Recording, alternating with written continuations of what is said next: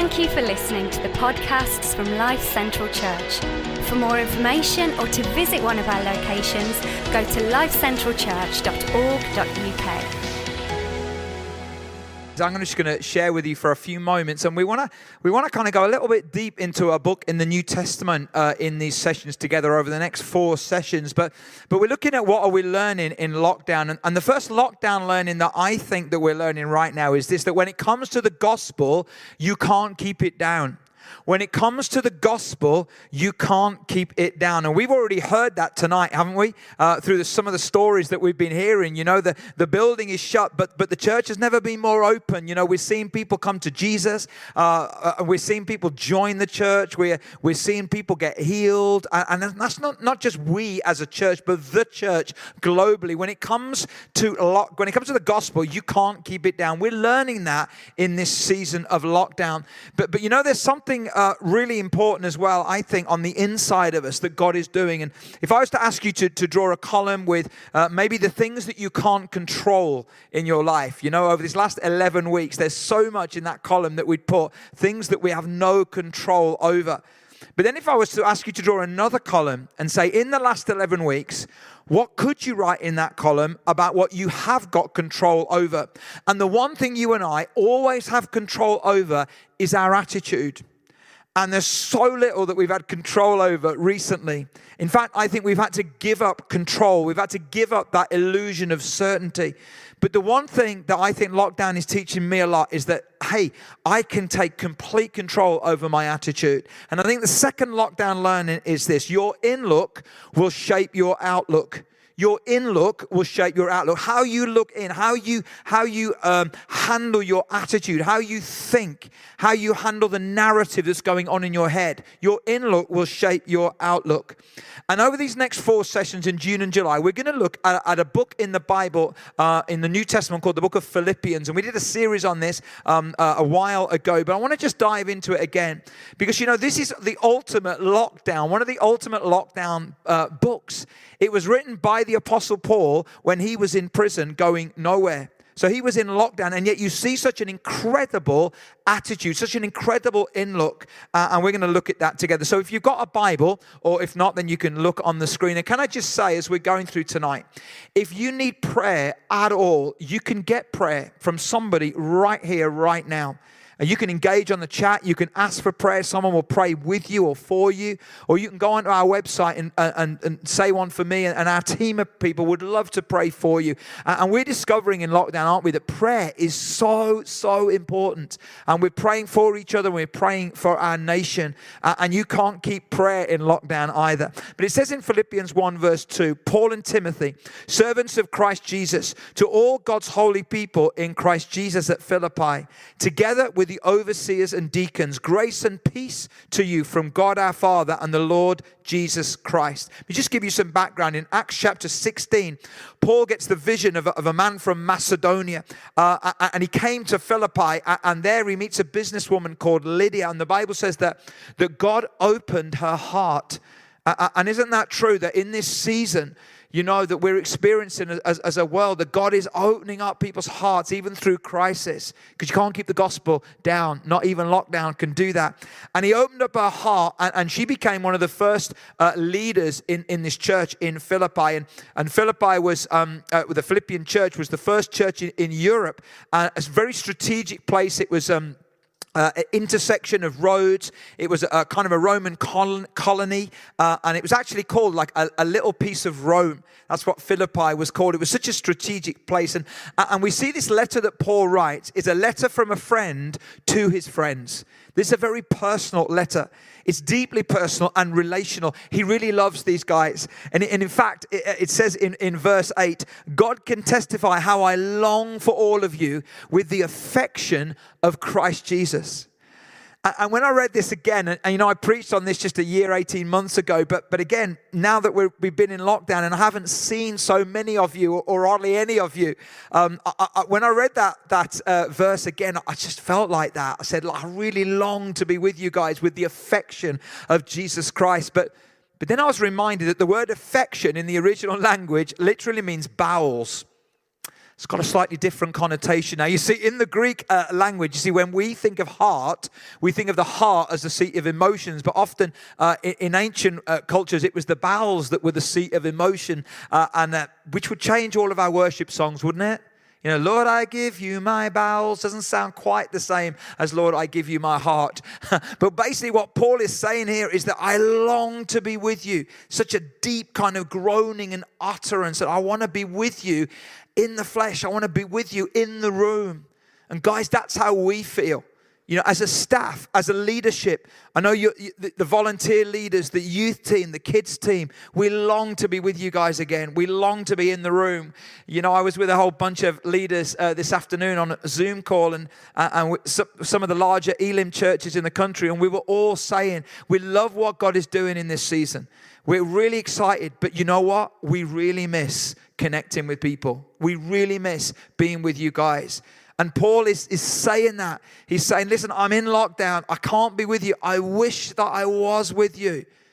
But you know what? He says, But do you know something else? I can't be with you and I can't control that, but I can control my attitude because your in look will shape your outlook. And then it comes to these key verses that I want us to think about tonight in verse 12 and 14. It's going to come up right now on the screen. It says this Now I want you to know, brothers and sisters, that what has happened to me has actually served to advance the gospel. Say, hang on a minute. Paul, you're locked in a prison.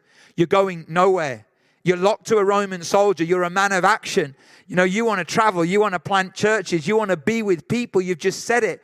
And you're going nowhere. And yet you've said that what has happened has served to advance the gospel.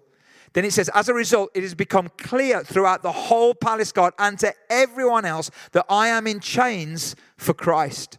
And because of my chains, most of the brothers and sisters have become, I can't read that line, confident in the Lord and dare all the more to, pro- to proclaim the gospel without fear. Paul's attitude, guys, is so amazing. Yes, I'm in lockdown, but Jesus is bigger than lockdown. And this, what's happened to me, has served to advance the gospel and encouraged other believers. I think that is absolutely absolutely amazing. He has such a great attitude to God. Life is hard, but God is good. Life is hard, but God is good. And we're looking at that theme in our Sunday series, Hope in the Dark. Really encourage you not only to be there uh, in the live stream on Sunday morning, but to invite others to that. But you know, Paul also has a great attitude to himself. There's not an ounce of self pity in his words guy called Jentezen Franklin said this while getting hurt is a reality, getting and staying bitter is a reaction. And guys, we can get hurt during this season, that's a reality. But if we choose to stay hurt, that's now a reaction. So yes, there's a reality, but the reaction, it, we've got we've got control over that. He also has a great attitude to others. It's mind blowing to me to think that Paul in prison is thinking of others, but he also has a great attitude to his circumstances. You see, you see, you see, go back to the fact that he's in prison and he's chained to a Roman guard. And many of you have heard me, me do this and, and say this before. And, and you see, very easy for him to say, Oh, I'm chained to this Roman guard. I'm in lockdown. But he says, Actually, am I chained to him or is he chained to me? Because every day that God would have changed, and every day Paul would have spoken to that God about Jesus. And right at the end of Philippians in chapter 4, it says this Greet all God's people in Christ Jesus. The brothers and sisters who are with me send greetings. All God's people here send greetings, especially those who belong to Caesar's household. Who was chained to who? I wanted to suggest that the Roman guards were chained to Paul, not the other way around. That's attitude. Your in look shapes your outlook. And you know, Paul has an incredible resilience, which you see here. And, and my hope and prayer for you and for us as a church is that we'll grow in resilience through this season. And, and, in resilience teaching, there's a, there's a kind of a model that says this that greater resilience comes from adversity plus what's in us plus process. Adversity plus what's in us plus process. But I can show you that from the Bible. You see, I believe that Philippians teaches these three things. Things happen to us. Things happen to us. COVID 19 comes, furlough comes, difficult situations with health come, difficult uh, circumstances come. Things happen to us. But then things happen in us. The good and the bad come out. John Maxwell said, Circumstances do not make what you are, they reveal what you are. So things happen to us, and then good and bad things happen in us, and then things happen through us. And my theory is this that when the right things happen in us, amazing things can happen through us. And I want you to know, guys, that when we in this season allow the right things to happen in us, amazing things are going to happen through us. And you know, I think when you look at Paul's attitude, you know, the key to his attitude, I think, was, for him was his faith was deeply personal. It was deeply personal.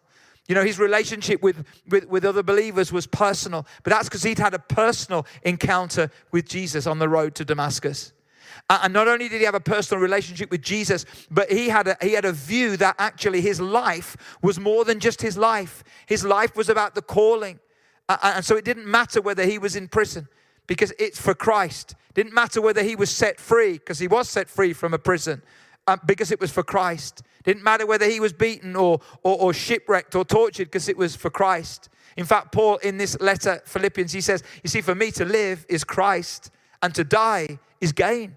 So whether I live or whether I die, it's all for Christ. And because he has that kind of attitude, he looks at his lockdown in a completely different light.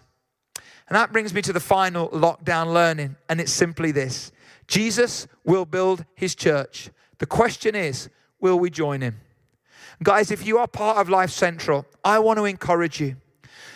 You know, these first 10 or 11 weeks, we've dug deep into Jesus. We've been in our Bibles more than usual. We've been checking out daily devotionals. We've been tuning into live stream. We've been connecting with our connect groups. We've been doing all that. I want to say, you know, as life starts to emerge, as things start to emerge, let's not get lazy. Let's not leave those brilliant things that we've learned behind. But let's now join him in his mission to build his church and to see his kingdom come on the planet. And I think we do that by going deep into our relationship with Jesus, going deep into community with one another, and then taking on the mission of Jesus, which is to share the good news with whoever we are chained to or whoever, whoever we come across in our lives.